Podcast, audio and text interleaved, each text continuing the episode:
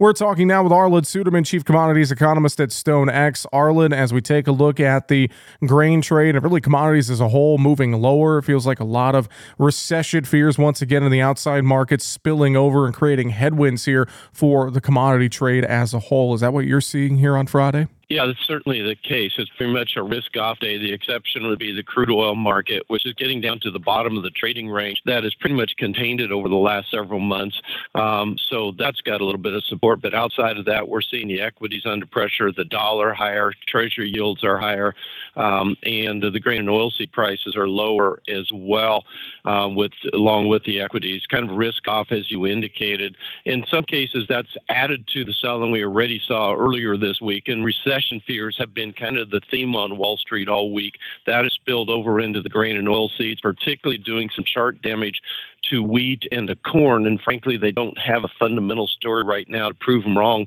So the momentum trading algos are just kind of piling on in those markets. Seeing a little bit of strength in the soy meal come out because of the surprising low numbers from Buenos Aires Grain Exchange and Argentina's corn and soybean crops, making the assumption there that that's going to increase demand for U.S. soy meal going forward. And that's providing a little bit of support for soybeans as well. But overall, the headwinds are pretty strong for the markets today. Weekly export sales were pretty strong for the hog market. I have to think that's uh, helped a little bit today, although we are pulling back in cattle and hogs. We have a cattle on feed report this afternoon, wondering if we're maybe uh, squaring up positions ahead of that as well.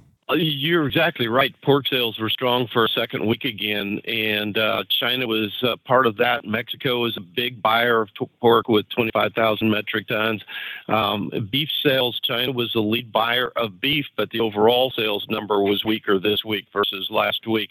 So a little bit disappointing there. But overall, that would be providing some support on the demand side. But yet, those outside forces, beef, cattle market tried to go higher early this morning. Feeder cattle certainly supported by the weaker feed prices, but those outside winds are just becoming too much for them right now. Um, worried about uh, if the stock market continues lower, we might see the consumers start to get worried about recession and, and kind of back off and purchasing those higher price cuts.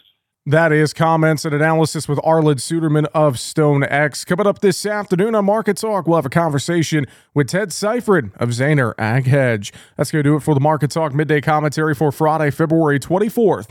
I'm Jesse Allen reporting.